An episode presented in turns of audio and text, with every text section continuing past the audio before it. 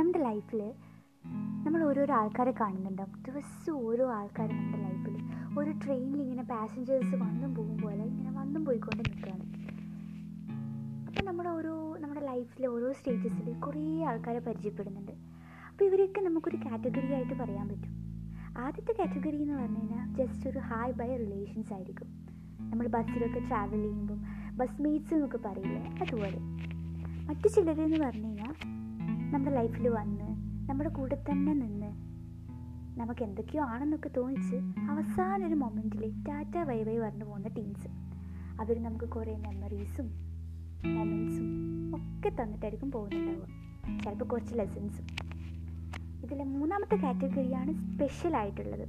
അതായത് സ്ട്രേഞ്ചേഴ്സിനെ പോലെ വന്ന് പിന്നെ നമ്മുടെ കൂടെ നിന്ന് കള്ളത്തരത്തിലും കൂട്ടു നിൽക്കുന്ന എന്ത് തെണ്ടിത്തരത്തിനും കൂട്ടു നിൽക്കുന്ന നമ്മുടെ ഫ്രണ്ട്സാണ്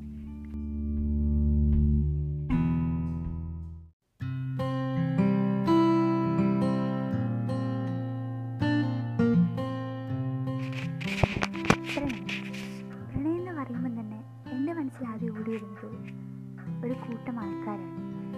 അവർ നമ്മുടെ മനസ്സിൽ കുറച്ച് ആഴത്തിൽ കടന്നുകൂടിയവരാണ്. റോമിയോ ആൻഡ് ജൂലിയറ്റ് നമ്മുടെ കാഞ്ചനമാല മൊഴിയും രമണനും ചന്ദ്രികയും പോലെ.